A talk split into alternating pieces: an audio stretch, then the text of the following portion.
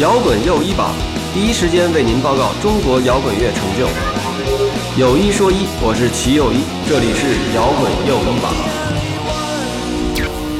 摇滚随心又一次出发，这里是摇滚又一榜新的一期节目，我是齐又一。今天在我身边的呢是大家要求了很久的莫里森老师，嗯，大家好，我是你又回来了。嗯，好，以及我们今天的主题，我们的今天主题是什么呢？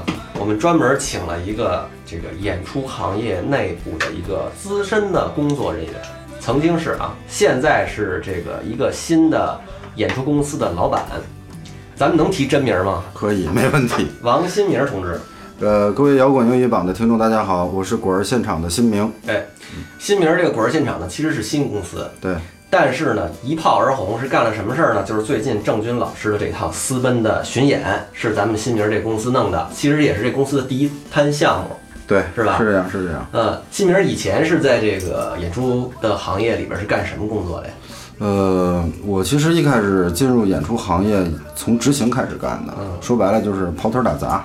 就是你原来也是一个普通的乐迷，呃，对，呃，也我本身学音乐的。学音乐的，对对对对对想干音乐这一行，对对对对，是这样。然后从一个演出公司的工作人员开始干。对对对对，是这样。因为，呃，最早的初衷呢是，其实到现在也没有放掉这个初衷，就是曾经，因为我是学马头琴出身的嘛，呃，因为这个蒙对蒙古族，然后 这个乐器呢是非大家都觉得非常好听，但是它有一定的局限性，毕竟是一个少数民族乐器嘛。最初进入演出行业去做演出呢，是想着，呃，会拉琴的人拉得很好的人非常多，我觉得不差我一个。当然我也拉得不差，现在也也算是乐手级，开个玩笑啊。但是就是说，我觉得更需要一个懂这个艺术和音乐的人去推推动它的发展，比如说往世界也好，还是说让普罗大众都去喜就是欢它。一开始是带着一个推广马头琴、对内蒙音乐的这么一个对对对对对对，一个愿望和理想吧，所以说走入这行业。但是慢慢走过来呢，就是对这行业接触了这么十年，就是也是觉得自己有这个能量可以出来做。所以说，我觉得到了今天，该知道的黑幕都已经知道了，可以门道都清楚了，清楚了，？清楚了，清楚了，是这样，是这样，是这样。嗯，所以说就是一路走过来，直一直到去年跟郑老师谈这个演出，嗯最后也算是，呃，也不算一拍即合。实话，这有一个小一个小故事，就是郑老师第一次见到我们的时候，就是觉得，哎呦，这么年轻。他当然作为一个老前辈，他心里会打鼓啊，他会觉得，哎呦，这帮年轻人能不能靠谱，对吧？怎么个机缘跟郑老师？呃我以为你是原来那个原来的东家跟郑老师合作过。其实这个项目呢，啊，就到今天可以说了啊，就是就是原来为我原来的东家谈的，然后呢，种种原因没有成型，呃，最后呢，我因为我也是想有自己的想法出来做，然后也是呃积攒了很多年这样的自己的一个内心想法和经验，最后决定去年出来自己做。然后你其实你注册一个演出公司的资质也好，这些都不是问题，问题是你一定要做事儿，一定要有项目。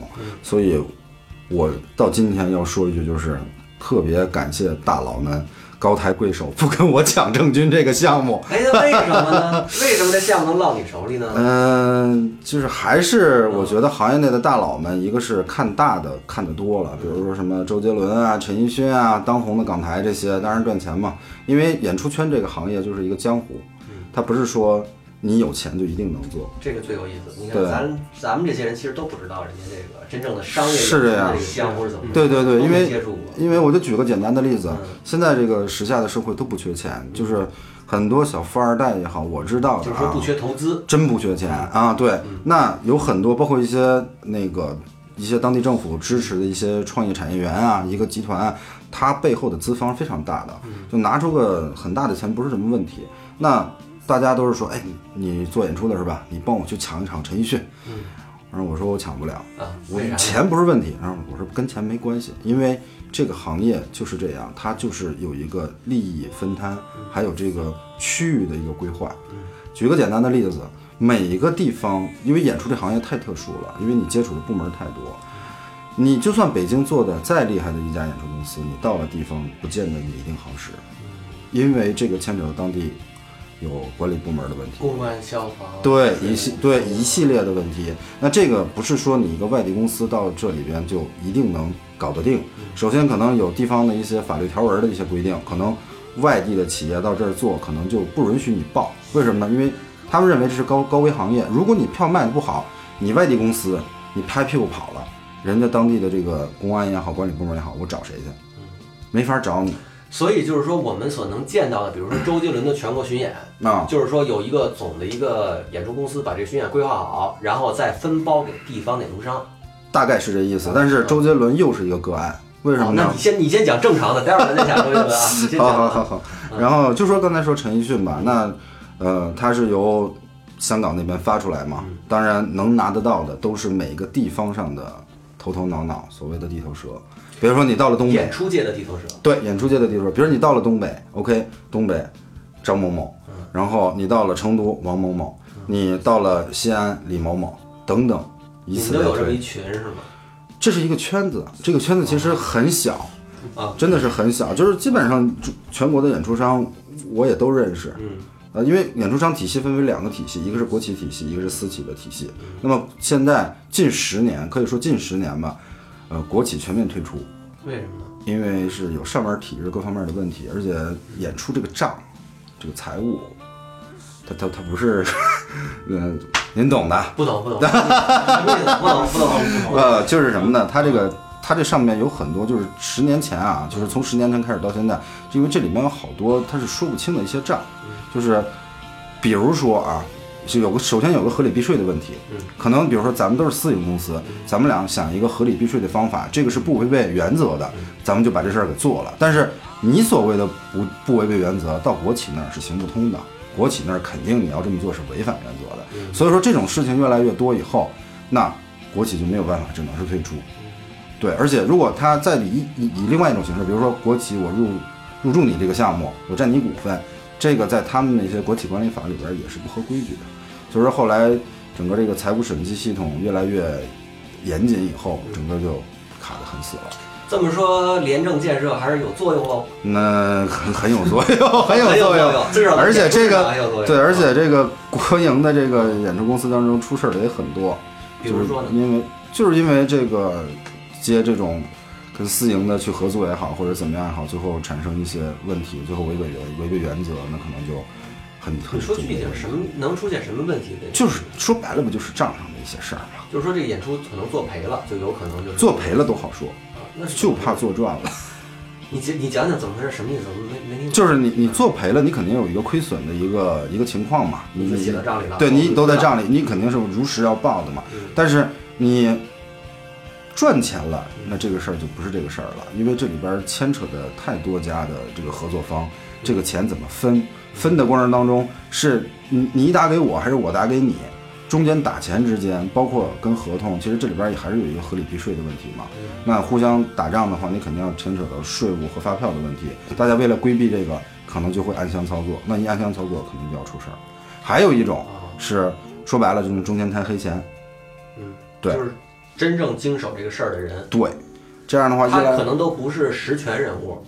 对，但是你说这不是实权人物，他有那么大胆子吗比？如说什么人，就是公司一般是项目经理呗。项目经理啊。对对对，一般是项目经理呗，因为他从开始跟谈这项目开始，比如说我要签你，你这场演出是吧？OK，你多少钱？你跟我说，最后签完以后，其实不是按那个价钱走的，这而且你知道演出其实跟拍电影差不太多是什么呢？因为它的支出项目太太杂，嗯，特别散，包括盒饭，对，就是比盒饭再细的，那那比如说你买买个买个吸管啊什么的，这都是钱，你知道吧？但是你按道理来讲，你都得是有票的呀，对不对？但是你很多你没办法去做到这么精细的东西，就一来二去，这这中间的这个钱它就会出问题。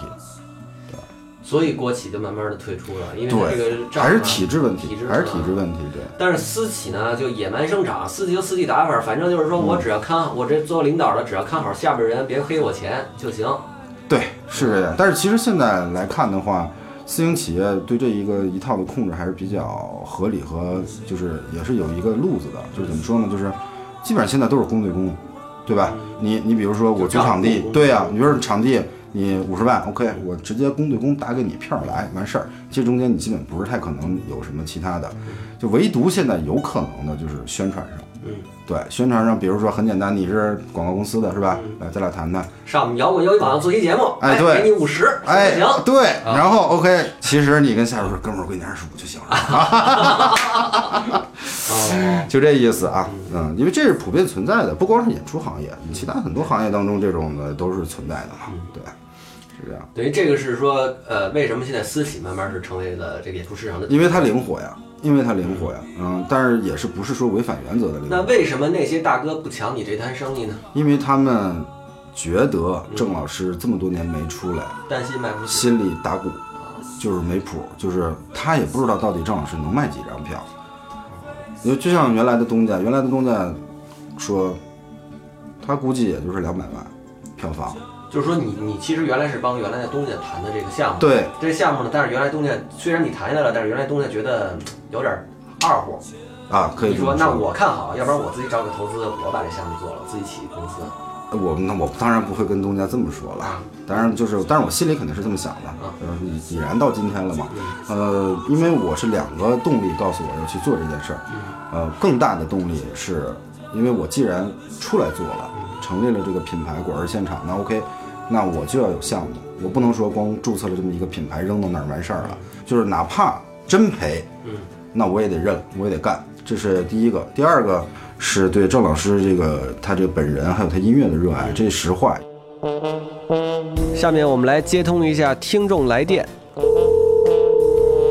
喂，哎，您好，哎，是齐老师吗？哎，您好，您好，咱们这个信息不准确呀，啊我搜不到咱们这个官方的微博、微信。我这个女朋友说我傻，要跟我分手了。您怎么搜的呀？哎呀，走七友一，左边一个一步旁，右边一个金吗。啊，不对不对，右边一个耳刀。啊，右耳刀啊。哎哎四世同堂齐老爷子搜不着你。那这回行了，这回我女朋友能啊，跟我您再试试，您再试试。行行行哎，谢谢您啊，齐老师。关注我们的微博、微信“齐友谊”。我们其实最想知道的是什么呢？嗯，就比如说哈，你那天跟我一聊，说，哎，那个我们现在给黄牛的价钱都是平价出的了。这怎么回事？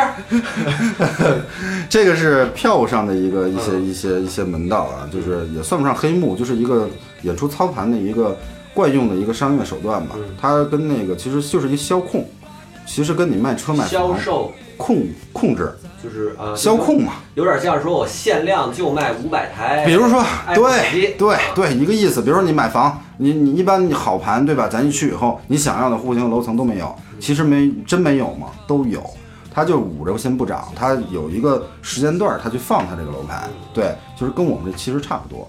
呃，这里边呢有合理的地方是在哪儿呢？第一个就是像我们做演出，就是嗯是什么票？比如说我这场画了一万张票，嗯。比如说那场是一千张，看台各个价位是九千张，OK，那我是敞开卖的，敞开卖。就是，你这是良心商家敞开卖，，敞开卖，就是我不会说，比如说，呃，我觉得这个好，哎，这个我我一定要前面全都锁上，我就让你买不到，最后你全都像薛之谦大哥似的，对吧？薛之谦大哥怎么了？薛之谦大哥那票都疯了，那最后都最前排的几张都五六万一张，哦，就是翻了好多倍。他最贵是好像是一千八百八吧，我记得是，然后直接就黄牛手上最贵的是五万多，啊，我还真真帮真帮朋友找黄牛买。王菲，那个都最贵的？王菲都炒了十几二十万了，几十万一张了，最贵对前排吗？对对就是王菲对。的对对对就是去年那个幻乐一场歌颂那嘛，不是，去年梅赛德斯奔驰上台哦就能卖到十几万一张是票。不止，好像最贵的标的淘宝上最贵的是好像四十多万一张，我记得，四十多万。嗯，那他们有价钱有人买是怎么炒上去的呢？就是这个，因为就是幻乐一场嘛，嗯，就是天后出来了就一场，你爱看不看吧。然后本身它定的票价就高，呃，原本的基础价格是我记得最贵的是七千八百八十八，就是最贵的，就是正常价啊，正常价，因为梅奔的那个票少嘛，它是体育馆嘛，三面台它搭完了以后可售啊，咱说我们聊行业内聊可售是什么意思呢？就是可售票等于你的总的给你批的数，比如说是一万，嗯，这里边这个一万当中要扣掉防账票，防账票叫什么？叫就是公安就怕你真卖爆了以后，所有的位置全部坐满，没有个缓冲地带，那他必须要留出这个，一般是百分之十五到二十这样的一个防账票，这个留出来就等于你一些位置是卖不掉的。一般这位置都在边上那一排吗？呃，一般比如打个比方，看台的话，一般是最后边儿，啊就是山上。啊然后那个内场的话，它是有固定的几个座位是不让不允许你卖的，啊一个是安保要在那儿坐，然后再一个就是本身就不让你卖那么多，他就是怕出安全问题嘛。对，这就是已经砍掉了差不多小一千张了。然后你再加上场馆有赠票，然后一些大爷们也有赠票，对吧？然后再加上你你如果要说需要跟一些媒体合作，对吧？你也得给人家几张赠票嘛。呃，杂七杂八一刨掉，你要一万张批了你的话，基本上你能卖的也就是八千张，啊，基本上就这个数。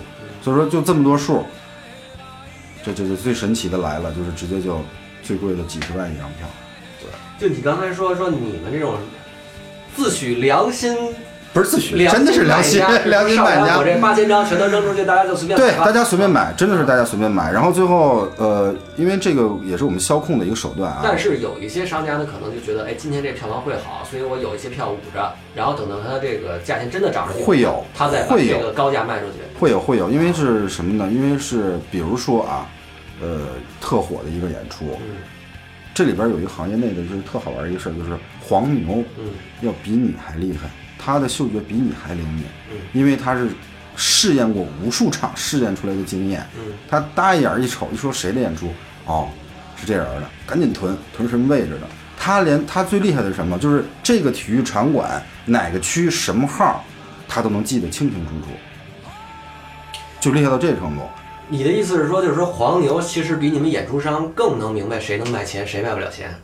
呃，从票房的理论上来讲是这样，但是也有一些不就是预想不到的，就是郑钧。就郑钧这场，就是最后黄牛，就你刚才你一开始说的，说我我都平价出票，就是我所谓跟您说的平价出票是到尾票的阶段，就是我我快演出了，临临近演出几天的时候，我手里还有票，那这个票按道理来讲，一般都会是稍微让一点，因为这个，因为你黄牛也好，你们就是说让一点都是给黄牛了，是吧？不是，不是给黄牛了，是我让一点是怎么个让的？是直接就是，呃，票公司是我的正规的销售渠道，我一般是什么呢？一般直接就，呃，那个。呃，像我跟大麦基本上是八到十个点，就等于一百块钱的票，我要给他十块钱的代理费，这是这是合同上的正常费用。那 OK，那我想促进最后尾票的销售的时候，那我就给大麦或者说给其他的一些正规票务公司，我把这个再提高一点，比如说到百分之十五，你把这代理费提上去，他就提上去他就有动力帮你卖呀。就是他得给你好的位置使劲推。对对对对对，他会拿出他自己的网站资源啊、他的微信资源等等一系列，这个时候哎就能往外推。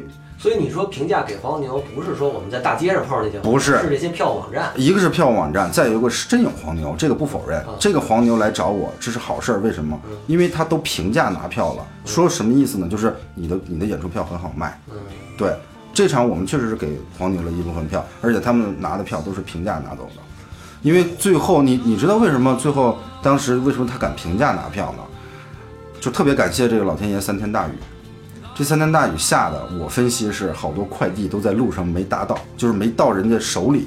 你说就是说演出前，对，也因为是一般对那个咱们演出前不是下了三天暴雨吗？啊这三天暴雨当中，因为我的票都是演出前三天你们演出商注意这个，我都没印象，下了三天雨。我 连着下三天下了几天雨，但是我没想到是嗯这个对这个很有影响，因为后来我分析为什么这帮人找我都都开始原价拿了，你知道吧？因为我一开始卡着就是说能拿就这么多票了，因为因为那个时候对我来讲，我已经说白了是已经赚钱了，赚钱了呢，我这个票说白了，我能多卖一张，我按原价去卖的话，你就就多赚一对赚人一笔钱嘛，对吧？这个没什么毛病。那我也没想到他们居然会同意，哦。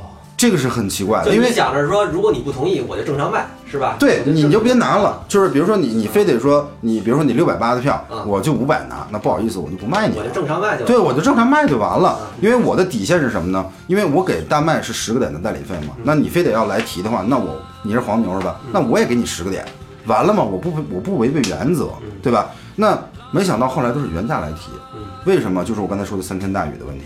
这三天大雨就是我的赠票，包括其他杂七杂八赠票，都是演出前一到三天快递出去。这个时候快递的都被雨拍在路上了，好多都到当天没到。哦就包括我这边好多朋友都是当天到了现场又找我拿的票，哦，都说哎快递没到，快递没到。我说那怎么办？那那演出当天了，你你也不可能收得到了，对吧？那你就赶紧来现场吧，我再给你个两张，就这么个意思。所以当天就是现场的时候，现场卖票的时候，好多黄牛直接 跑到我们票车那儿啊，拿票拿票拿票拿票，那我们就正常原价卖给他。对，那为什么大家不直接去门口的票车买正常的票呢？正常票也不会被黄牛加价了。这个又有一个悬念，就是什么呢？因为我手里有一些低价票，我是没卖的。嗯对，因为我的低价票很少。嗯呃，比如说一万张票可售的啊嗯，我最低的票价可能就是比如说二百八的嗯啊，嗯，二百八的票我最多也就是三到五百张。哦，就那么点儿。对，哦，怪不得大家想买最便宜那个都买不到，真的买买不到，因为这个不是说我不想设这么多低票价，嗯是因为跟我的成本是挂钩的，嗯，就是所有演出商实际上这个最低那一档的票价都都是最少的。都是个摆设。也可以说是摆设，也能肯定是卖得出去的。就是你你到你到大麦上一直盯着去抢的话，也能抢得到也能抢到。啊。但是你就看你的运气了，因为这个是跟成本挂钩的，这个是实话实说。因为这个没什么不可以说的，因为你你跟你平常就咱刚才聊，你买个手机 iPhone，你现在你买不到，你这黄牛加价，你也正常，你该买还得买。也是因为那些座位是不是低价的座位也就那么多是吧？它跟座位没有关系，是，他那座位都随便调，他对都是他们定价，都是我们定价。我就比如说我现在有一万张座位，就是你甭管怎么码的，反正离舞台越近的越贵，那越远的就越便宜嘛，嗯，就这个意思。那最后那按理说越远的应该越多啊。如果说放射性的，对呀、那价钱都是他们定的，因为你虽然是远的位置，但他说我这卖三百五，我就不卖两百八，那那你哦你有什么办法是吧？对呀、对呀、嗯对呀、是这样。所以，呃，最后我手里剩的这个低价票嗯全是原价出，啊，因为我就是我刚才问你是说为什么大家比如说到门口买票，啊，你最便宜的方法直接去票车呀，票车那儿肯定还有一些票在就是因为老百姓心里边永远认为黄牛手里拿的都是打折票但黄牛都已经加价卖给你了，啊，是啊，但还是有人从还是有愿意在黄牛手里买。了。他们就不用多多走两步去那个直接去购买了。他有些人可能不知道票车还在卖票，这不是这个也是知道的，因为我的票车是每个票车有两个音响，这两个音响是随时在口播，说那个我们是什么什么主办方，然后请在正规渠道买票，不要在黄牛手里买票，就是你别上当嘛，就大概这个意思嘛。但是总有人会去贪便宜，你懂我意思吧？当然他加价最好了，他一加价，我这边我正常价，我正常卖啊，对不对？因为我手里的票剩的少，首先第一个你的量不能多，你要多了黄牛不会那么去拿。第二个就是赠票在外边飞的少，这是最关键的。就是你比如说我一场，就我我比如说我这场赠券啊，两千张赠票在外边外边飞着，这两这两千张赠票有一部分是真的要去看的，比如说你送给我了，哎，我喜欢郑钧，不用花钱了，我我就要去看。有一部分是可能通过某种渠道到黄牛手里了，但是也是之前已经都消化掉了。还有一部分是真的是在快递的路上没到人家手里。OK，那这个时候综合的结果就是到了现场，他就要买现场的票，对，所以说你的价儿还就下不来了。所以最后黄牛找我们拿的时候，全是原价拿的。后那个黄牛有组织吗？他们有没有一个组织？他呃，现在的原来的黄牛啊，都是比如说哥儿几个，一二三四五，每个人拿十万，咱们准备要拿某某某的一百万的票，对吧？哥儿几个凑钱，然后比如说一千八百八的多少张，呃，八百八的多少张，五百八的多少张，最后一算，咔，票全搁这儿了，是吧？按每个人出钱的比例拿走相应金额的票，然后是这个几个价位要均分的，不可能你全拿最好的票，也不可能你拿最低的票，因为演出行业当中最贵的票和最低的票是最好卖的。就包括一开始卖和最后卖的时候，最贵和最最便宜的是最最好卖的，中间不上不下最不好卖。所以他们也都是说拿着这些票到门口去一个一个问要票吗？要票吗？要票吗那个是就是最后到现场，他如果手里还剩这个余票的时候，他会在现场去卖，因为现在伟大的淘宝这么这么这么屌，哦，对吧？之前稍他们微大点的黄牛都在开淘宝店，人家不光是淘宝店，哦什么淘宝、天猫、京东什么都有，哦人自己网站都有。最狠的是前两年我看那个一堆票贩子做了一场李翊君的演唱会，在人民大会堂。李军是谁呀？李翊君就唱那个那个台湾的，唱唱唱那首老歌的是吧？对老歌了，老歌手。对哦就这是黄牛做的演出，对，给我也吓一跳。我说这是黄牛做的，我说太屌了。虽然说赔钱了，但是我不知道他什么目的，我也没我也没搞清楚啊。反正人做了这么一个黄牛的情怀吗？也有可能，也有可能啊，也有可能，也有可能，因为他们是全国跑业务的，就是演唱会开到哪儿跟到哪儿。哎，像你们这种，就是比如说你们自己的这几个演出商之间，嗯包括你们这些演出商跟大的黄牛之间，嗯，平时这个呃各种什么喝酒的局啊，江湖义气应该也多的吧？，演出商之间经常有局，因为你讲讲这种局是干什么？这种活吗？要干什么？不是这种局是两个方面，第一个方面是大家互相了解了解对方在干嘛，嗯，因为都是同行嘛。比如说你你最别近在撞了车。啊，对，首先哎，这个你说的是特别对的。比如说我现在在做郑钧，比如说另外一哥们儿他在做许巍，比如说啊，OK，那肯定要有些城市是要重叠的。对，OK，比如说你要去西安演，那人家也是西安人，人家肯定去西安演，对吧？OK，那这个时候得商量好，俩人别撞，撞了抢票房。你说左手也是肉，右手也是肉，你说对歌迷来讲，我是看他去呢，还是看他去呢？因为有的可能说我今年预算就一张票，对吧？那我掰不开两张，那我只能选一头。那这时候是两个人是互相伤害，所以说这个时候就大家要商量，起码隔三个月以上，隔三个月以上就是没问题了，是这样的。这是第一个是互相串档期的问题，就是尤其是同质化的艺人，我刚才举的例子啊。然后再一个就是，除了你现在做演出，还在干嘛？还在干嘛呢？比如说我，你看像我啊，其实我说句实话，演唱会可能将来对我来讲不是最大的业务，哦，为啥嘞？呃这不是演出公司？是演出公司，但是演出演出公司不一定说非得要去拿别人的演唱会去做。嗯，现在是这样，就是因为这个行业的资源太少，所谓的艺人资源，最红的艺人资源都在一些大佬手里，我们根本就是拿不到的。你说这大佬是那种演老的演出商是吧？对啊，老的演出商和老的一些老关系，这种老关系就是说，哎，比如说我十年前的演唱会就是您帮我操持的，对现在的演唱会还有您来帮我操持的，对啊。是这样的。对，但是这个这个那郑钧老师原来的演出商怎么不帮他操持了呢？怎么呃，落你手里了呢？郑老师这个是这样，就是首先郑老师是一个很说不定的人。也是中间相当于停过，他其实我我好好扒过他的历史，就是他最早的一次是零五年的那个《无人呐喊》嘛，在工体四面台，那个确实是卖的好，但是是那个年代。后来到一零年的时候做的北展叫《你必须幸福》，我记得应该是那个演那个巡演，当时北京北展做了，票房一般，然后西安已经报批了，但最后流产了，没做了。就是所以说，就是郑老师这么多年，他就是演唱会这一块儿，我觉得是没有碰到一个真的懂行的和真的是想做好这件事儿的人。你就是光荣的出现了，我就是横空出世了横的。空出世了。哎，你说说这个点儿真是太呃，对，就是这个，就是我本来都被这些大佬分的差不多了，哎啊，对呀、呀、所以说就是很多对很多客观因素影响嘛。那有一个历史记录在，因为我们所有人都会查历史记录，就说哎，比如说许巍哪哪年哪哪年在哪儿开过，大概什么情况，然后会问票务公司，票务公司有一手数据嘛，他卖多少张票多少钱，对吧？那 OK，包括一些媒体，包括自己的一些衡量，包括他近期的一些动态，你都会去做一个横横纵整个一个所有的去评估它。那最后他们大佬们觉得哦不行，肯定要亏。那我呢，心里边也打鼓，但是不允许我有任何犹豫。首先，第一个我喜欢啊，再一个做自己出来做事业，那我就必须要干了，我就没有任何该犹豫拼得拼一把。对，拼一把，我就赌，我就赌了。对，所以说啊，就像刚才咱们一进屋聊天的时候，对，但但是我觉得是因为我分析郑老师是两点，第一点是郑老师歌够，他一场演唱会二十几首歌，大家知道没有问题。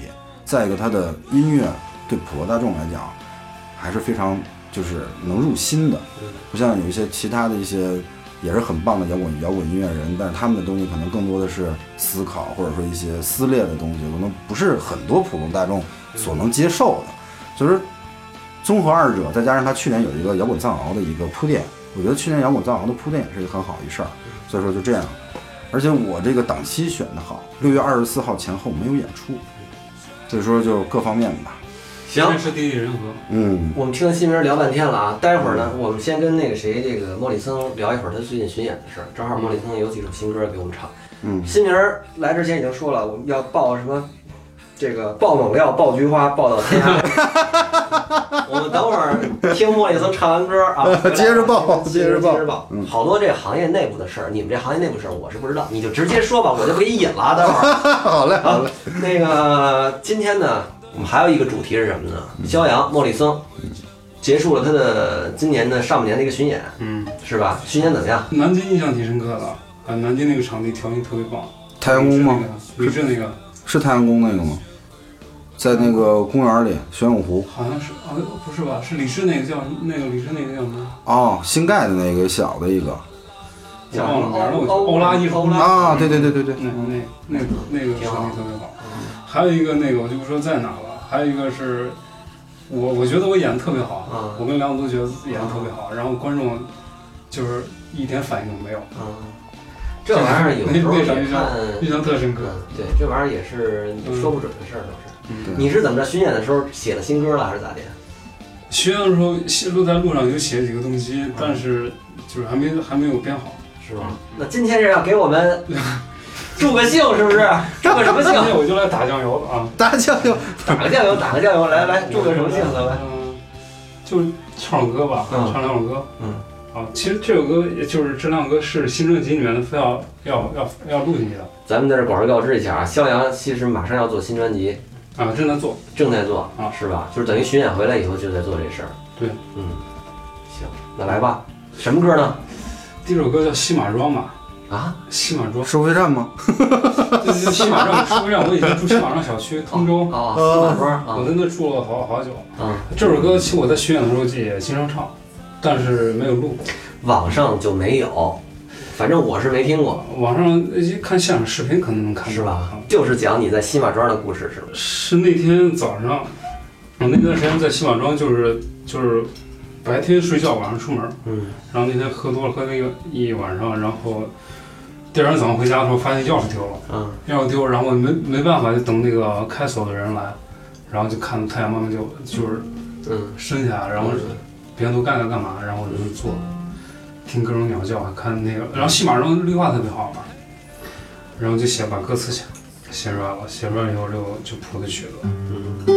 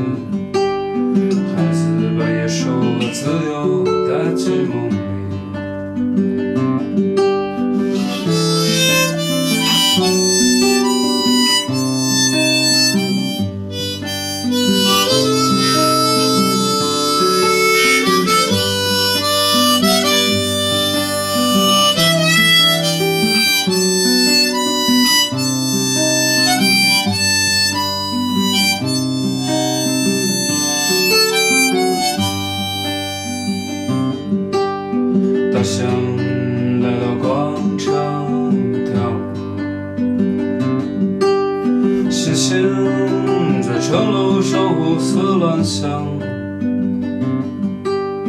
老板们来到街头，指挥着交通。北极熊大张玻璃了天鹅追求。小树在城里参加了森林的葬礼，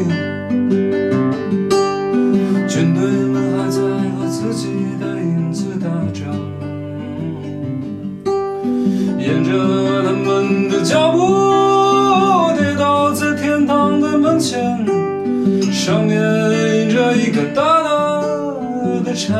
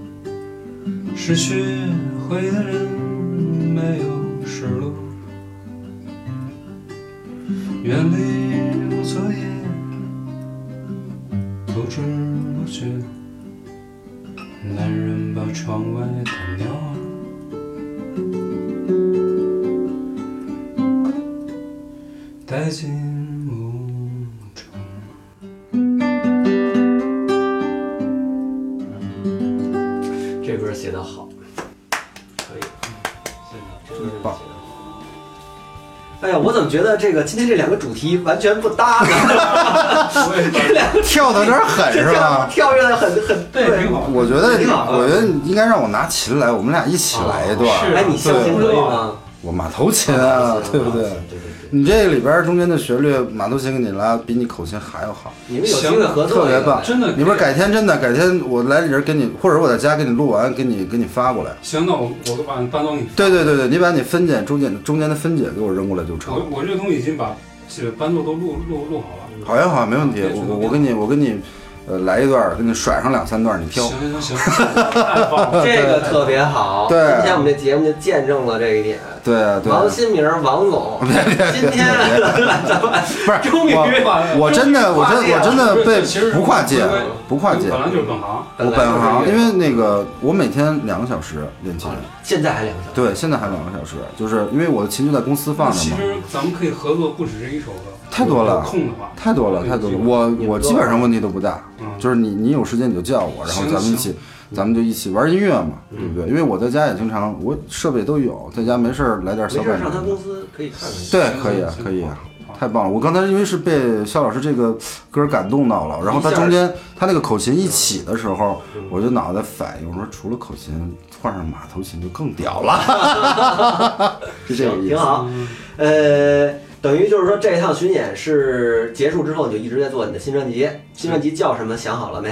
嗯，叫带着微笑回来。带着微笑回来。嗯你们果儿现场有没有想过投资一张专辑啊？正正在投资，下一张可以就是肖老师的，没有问题，没有问题，没有问题。再来一个什么？再来一个，嗯，再来一个那个新专辑的一首翻唱吧，可以啊。就是翻唱谁的？翻唱谁可以稍微保密一下，嗯然后看大家能不能听出来是吗？你这改变还很多了，这么说。这个因为因为是我是翻唱一个国外的一个我特别喜欢的一个歌手，然后他我用他的曲子，然后自己填的词。啊，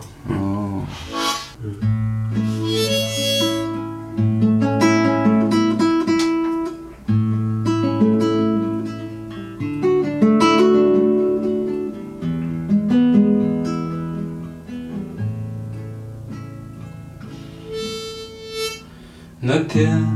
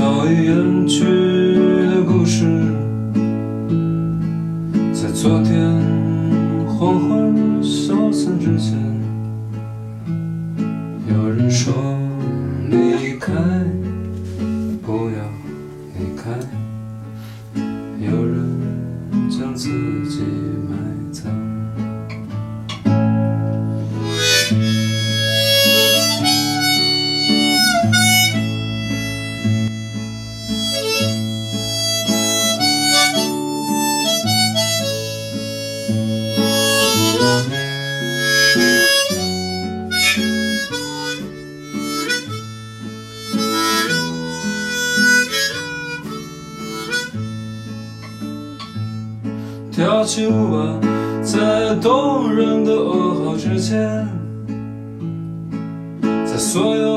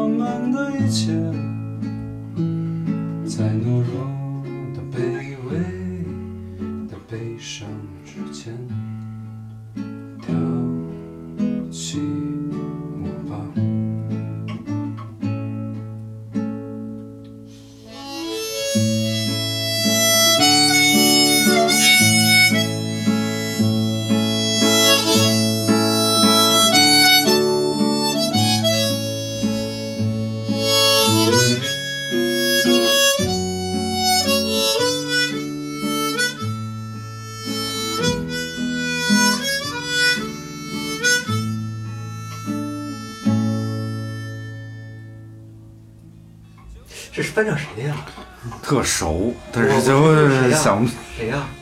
你就你就让要不要让听众猜猜一下？我觉得可以让听众猜一下，今天就不不说了啊，咱们录完节目再告诉我们。对对对对 哎，今天呢就这首歌啊，大家回去猜一下，在底下留言啊，然后呢第一个猜中的人吧，嗯，咱们到时候看看组织个什么，组织个什么见面之类的，那个跟跟莫里森老师见个面啊，嗯，呃，特别好。我觉得是这样，你可以把刚才那个前半个小时节目可以砍掉了。我觉得就这种反差特别有意思。刚才我在听向阳在那儿唱歌，我就觉得咱你说咱们仨哈，其实按说是八竿子打不着的三个人。是是这样的，但是我们最核心的就是在我们年轻的时候曾经喜欢过某一种东西，现在不是也现在也还是喜欢这种东西。但是我们每我们这三个人其实谋生的手段都不一样，对朋友圈子也不一样，对，这个是这个反正就各种东西都不一样。但是我们三个还是会坐到一起，坐到这个小屋里，在这个下午一块儿聊一会儿天儿，对，非常有意思。我觉得殊途同归是吧？嗯特别好。对对对对对。秦老师，你什么时候带我去看演出啊？哦，最近我很忙，我要做摇滚友谊榜。什么演出比较值得一看呢？这种事情不要问我，去听摇滚友谊榜。这个文文学艺术，我们要的。嗯，这个八卦娱乐我们也要的。来，八卦黑幕开始吧。嗯我是不知道你们那里边儿，你说，你就说你能你能说的你把琴放下。嗯最狠的，嗯，能说的，一般人不知道的。大概提过一个，就是那个小鲜肉的那个票怎么玩儿，你记着吧？我跟你说中间的。哦，就是对打包，对对对对对，它是这样，就是小鲜肉纯属于粉丝经济嘛，这个不用说了。基本上，你像比如说提个鹿晗啊，或者什么吴亦凡、张艺兴这种的，人家粉丝都是两千两千多万、三千万这种的。你你就想，如果你有两千万粉丝，一人给你一块钱，你什么概念？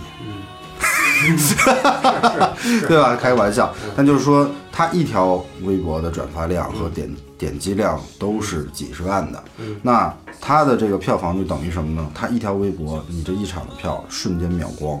哦那为了那当然你他有这么大的商业利益和商业价值，那自然而然他的秀费各方面都是非常贵的，嗯特别贵。OK，秀费是出场费的意思。对，出场费的意思，对，就演出费加上舞台等等一系列导演组所有这一套费用，嗯，非常贵，加上你自己的落地成本，比如说你的场租、你的安保等等一系列啊。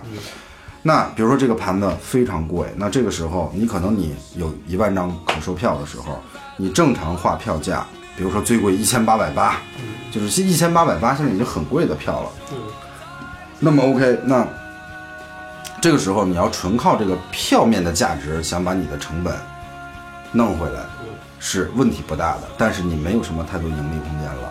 那这个时候怎么去盈利？OK，招儿来了。嗯我票送你，我不卖，我先做一礼包，这礼包里边有充电宝、马克杯、T 恤、呃帽子、发带，各种周边各种周边，嗯可能四到五种，然后分成三个档次，比如说第一个档次是五样东西加一张票，最贵的票，然后第二个档次是三样东西加中间一个票价的票，第四最后一个档次以此类推吧啊，最后大家卖的什么是礼包，不是票。明白了，卖个什么八千多、五千多、对4000多都对都对对啊对，都是它了，就这意思。对，这是一个，也是一个票务的一个玩法。哎，那你说，就像各个地方的演出商自己都有一一个地盘和山头，是吧对？对对，那如果别人来抢了，会怎么样？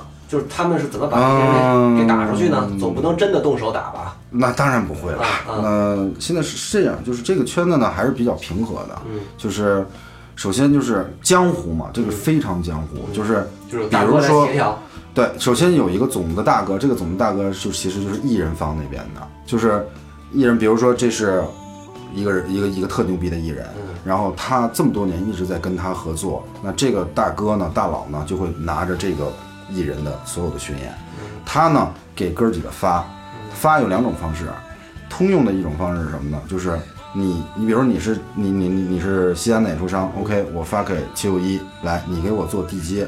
地接所有的这些报批，所有这些手续、租场，所有这些活儿你来干，然后比如说核一下成本，落地加酒店加场租加安保加这些费用，可能值一百万。OK，你这一百万入我这股里边，我分你百分之二十，分你百分之二十的股份。那这个时候，比如说票房卖了一千万，你就能赚两百万。所以大头还是那个总的大哥，总的大哥在抓着，对，因为地接是赚这个辛苦钱，对，地接是赚辛苦钱，而且这个是通行的一种做法。就到了一个地方，到西安只能找七六一，然后到了呃济南只能找肖老师，然后到哪儿只能是我，只能互相之间不会串。但是你们俩关系也不错哈，你俩关系可以互占股。对，这个是可以的，没有说出现说。啊，你我就非得硬抢你的山头，你你济南不能做，我去就抄你济南底，这个是没有这么做的，而且这圈子你也混不下去了，因为大哥这边儿他会觉得我操你这个你比如说我们这个音乐行扛把子啊，嗯，或许是比如说宋老师或者高老师或者谁谁谁，反正说着一个人，嗯。啊，有什么事儿解决不了找他。你们这儿有这么一人吗？演出商里边儿。呃，没有绝对，没有绝对要看是你接的是哪个艺人的项目，因为港台是一个港台的一个包，呃，就是像台湾是台湾一个包，然后香港是香港一个包不一样，不一样，嗯，对。呃，那那些音乐节是怎么到地方去演的？而且一演他妈好像一年下来一百多场、两百场的这种怎么回事？你是说就是类似草莓这种音乐节？类似草莓这种音乐节，它其实也是一个到地方上去的演出嘛，只不过它不在场馆里，呃，你你刚才说的体量，比如说一年一百多场，是这意思吧？嗯呃，是这样，音乐节呢，我是特别了解，就是音乐节分三个阶段，除呃最早的那个最开始的对，嗯。然后呃其实突然爆发性增长的是一零年，嗯。一零年那年，据我大概粗算，因为当时我做过一个，因为我们那时候原来东家也要做音乐节嘛，大概做了一个市场的一个评估，就那一年音乐节起码得有两到三百场，就是全国各个地方。为什么？因为那个时候都是在抓旅游经济，这是跟上头有关系的。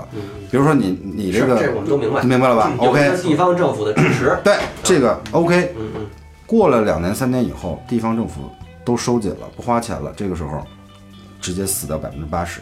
是，最后大浪淘沙活下来的是真的做内容的，像草莓也好，迷笛也好这样的哈，是吧？像像比如呃我打断一下啊，嗯就像比如说像我周围可能也有一些朋友原来根本不是干这行的，嗯但是他就因为做了音乐节什么的，就开始变成这个音乐节的主办方了。嗯嗯嗯所以我今年可能在这儿做，明年呢在这儿做不了，我换一个地儿再接着做。对，但照你说的是说，每一个地方都有他自己的那个接演出的这个地方的演出商。演出商啊对那你这个会不会相当于抢人家行？不不一样，因为首先第一个就是艺人的阵容不一样，嗯，你因为你整个摇滚的这个从商业利益上来讲，要比那些流行和港台的要差很大一截。对，因为就简单来讲，什么陈奕迅、周杰伦都知道一开票秒秒杀的，我干嘛要吭哧吭哧接你音乐节？我还不知道挣几个钱，而且两这音乐节的成本不比陈奕迅他们低多少，低的不会太人多因为他人多，他舞台多，然后他的场地面积又那么大，他相应所有的成本都非常高，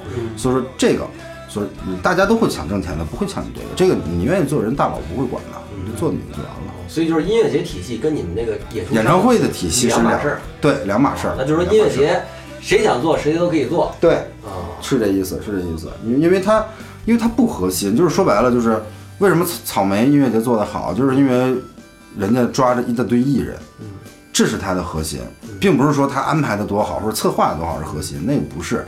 核心的核心就是所有的这些，咱就说吧，十十个音乐节里边，可能比如比比如说一百个音乐节里边有一百组艺人，这里边有三十组都是人家自己的，对吧？那这个就占的就是核心资源，人家。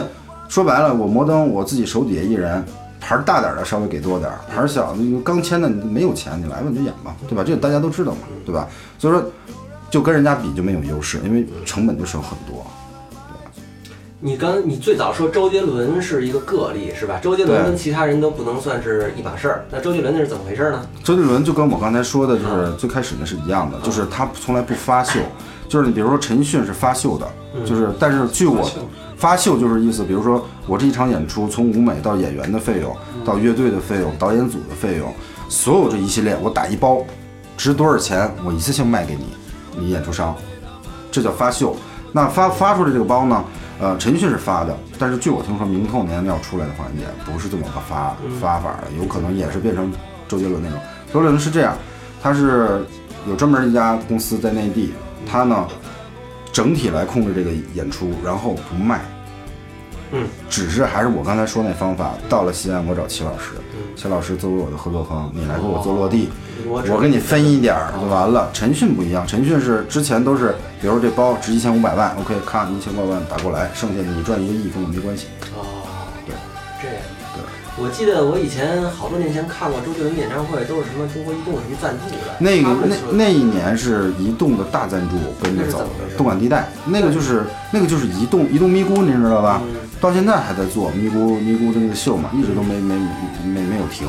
就那两年移动在疯狂砸，就是我记得零五零六零七那几年，就是周杰伦的那个演出，他一直在冠名跟着走，那个是他的商业代言的是一块儿，然后通过周杰伦的人气带动他移动的这个增长。是，那就是说移动并不是主办方，移动只是冠名而已。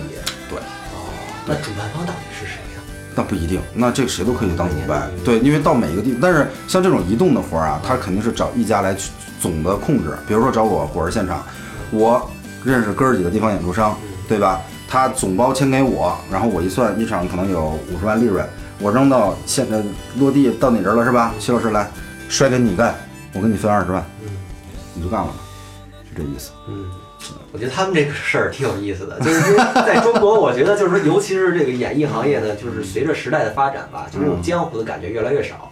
你其实那个还是江湖，这个绝对江湖这，个而且就是嗯聊到这儿，就是多说两句，就是，呃，我们这行业呢，现在就是一直都是因为前两前两天那个阿里不把大麦收购了嘛，啊就是并并过来了嘛，大家都在惊呼说，哎呀，这个中国演出行业要变天呀，这个将来大麦是独大呀，怎么怎么样。不否认这句话的合理性，但是短期内做不到。这为什么？就是我刚才所说的江湖，因为 艺人都有自己的一个一条线儿，因为这是个人质的东西，它不是说根据市场化，就是比如说你卖一个 iPhone，或者你卖一个电脑，它那个是纯市场化，它是一个硬件产品，但这个是更多的是人心，就是人家有人家的一条线，那边包括港台的，港台的艺人谁会说跟你内地的这一个某一个大公司，我跟你怎么样一个怎么样一个合作，不会有，可能短期内不会产生这种情况。对，所以说他有钱不否认，有平台不否认，因为他最厉害的是什么呢？就这么给你举个例子，北京现在就是从年头到年尾，一一年咱也得是上千场的几千场演出吧，你就大大小小的。你就算一千场，这一千场当中，大麦都在卖票，平均每场，咱从体育场、体育馆到剧院到 live house，就是平均下来，咱就比方说，也平均容纳人数是两千人，平均容纳人数1000人吧。啊，你就算一千人吧，好算账。OK，你平均票价咱算个五百块钱，不过分。那你一场就是五十万的票房，对吧？这五十万的票房，比如说卖光了，这里边百分之十是人家大卖的，一千乘以五万，你算吧，还只是一个北京，但是呢，这是他挣的钱啊。但是你要知道，你演出没结束之前，这钱是不会给你的，这个钱都在人大麦的账上趴着，等于一千乘以五十万。等于现在最挣钱的其实还是票务平台，票务平台比你们这演出商还那是人家大麦做到这个位置了，到了这个这个这个等级了，他肯定是赚钱的。但是现在还有很多票小票公司，那基本上就是，哎呀，我恨不得多卖两张票，我就能多卖两个，挣个代理费。人家大大卖代理费都不是对他来讲不是最大的增长点了。对，哎，最后问一句啊，嗯就是你在这行业十几年了，嗯，听说过打架什么火并没有？有没有这事儿比就是演出商演出商之间演出商之间，你们这江湖里反正我这么说有没有我吵架是必然的，吵架怎么吵呢？就是互相之间不认可你的做法，比如说在钱上面，最多更多是钱上面。比如说我经历过的啊，我们当时跟南昌的一家合作，就是他们当时报的场租的费用是四十五万，但是到了后期，我们慢慢跟场地方沟通的特别深入了以后，我们才知道三十五万就能拿得到，就等于生黑了十万。因为这十万不是说他揣他自己兜里了，而是说他虚报了以后算到成本里了。那这个时候给他分钱的时候，因为这部分算他的，等于这十万多占了股份了，您明白我意思吧？等于还得多给他分钱。所以说这种事儿是有的，截止到现在还会有，而且演出商之间都互相在那比如说他出了这事儿以后，你们再去南昌可能就不找他了，肯定的呀。你这个不找他，那他那他就是说这个城市以后，就是说这些活儿大家都不找你了，那你就没法在这儿干了，你就不是这个地头蛇喽。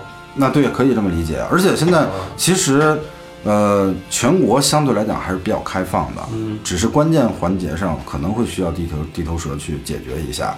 但那个时候你要跟人家谈条件了嘛，比如说你让人家一点股份，或者说你让他给你来代报批，你给他一个报报批费，总有一个解决的方式。对，而且也要看项目嘛，对不对？但是呢，还是那句话，这个我们这行业是真江湖，就是一定是互相之间关系真的特别好，然后大家是围到一起来挣钱，不是说你老想独大，说今儿这个全是我的，那全是我的，你跟你你你想买我都不卖你，那这这是做不长久的，是这样的。我觉得挺有意思的，我觉得这期节目还是挺有意思的啊，嗯知道好多以前没听说过的事儿。对对对对，所以说就是其实有些我都没听懂，是吧？有一些我没听懂，回头单聊。我，觉得挺有挺有规矩的？特别有规矩，就是不是瞎搞的，不是说就是有有时候，其实有时候音乐圈也好，影视圈也好，他有时候挺恶心的。我说句实话，有的时候就是互相觉得自己是艺术家，我牛逼，他牛逼，他算个什么东西？这种的我也没少听过。但是演出圈可真不这样，演出圈是什么呢？就是大家都是一起来做这个盘子。那大家都是为了这个巡演着想，因为大家都想挣钱。这个最关键的是什么呢？共同利益放到这儿的时候，没有那么多乱七八糟的。钱就像一把梳子，对，就乱麻都梳干都给你梳干干净净，因为大家对大家为了这个商业利益的时候，大家都会是一心往这上去弄的，对吧？就有什么一些小的隔阂毛病都不会有太多问题。嗯，对好吧，有意思。谢谢果儿现场的王新明和今天咱们茉莉僧肖阳老师跟我们一块儿聊天儿。我跟肖阳都是我我我跟肖阳，我估计都我们俩都是啊挺长见识的。然后这个关注我们的微博、微信都是齐友一。然后呢，那个有什么需要留言的什么的，跟我们互动就可以了。最近呢，跟大家预告一下，我们还会请谢天笑老师聊他的新专辑。大家如果需要的话，去我们的微微信上面跟我们这个留一下你的问题，我们谢天笑老师采访的时候就念你的问题，好吧？啊，我们感谢两位喽，谢谢谢谢谢谢秦老师再见，谢谢秦老师，啊谢谢谢谢谢谢，希望你们俩那马头琴跟民谣合必须的，必须好必须。下期就是直接我们的走了。来，我们下回再见。嗯，谢谢谢谢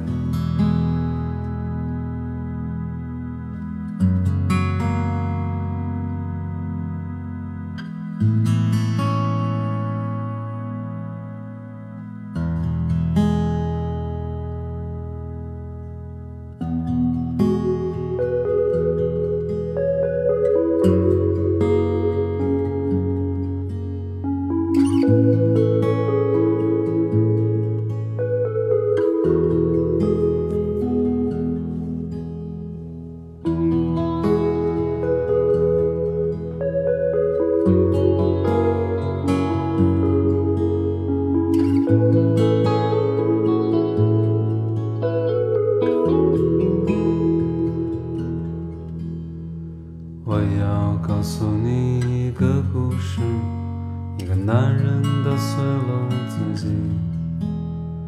他很难过，因为还有人会担心他触掉自己。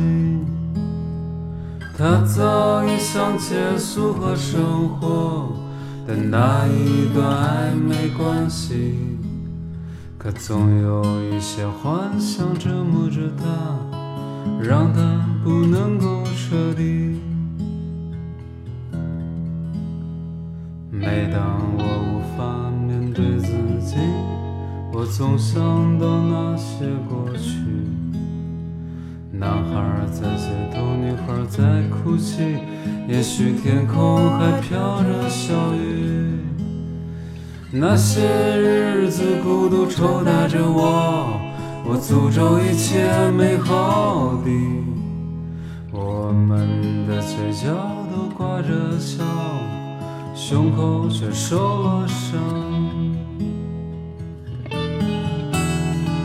呜，匆匆的时间，被色彩困扰的双眼。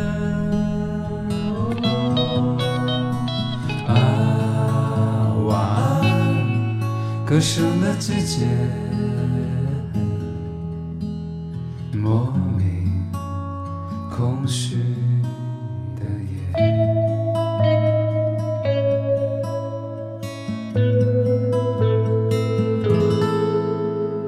也许有一天，你回到身边，告诉我世界已经改变，朋友们都已经回来了，像我和你。我们现在就是风，也许天空在飘雨，男人在胡闹，女人在隔壁，而我们只想早点回去。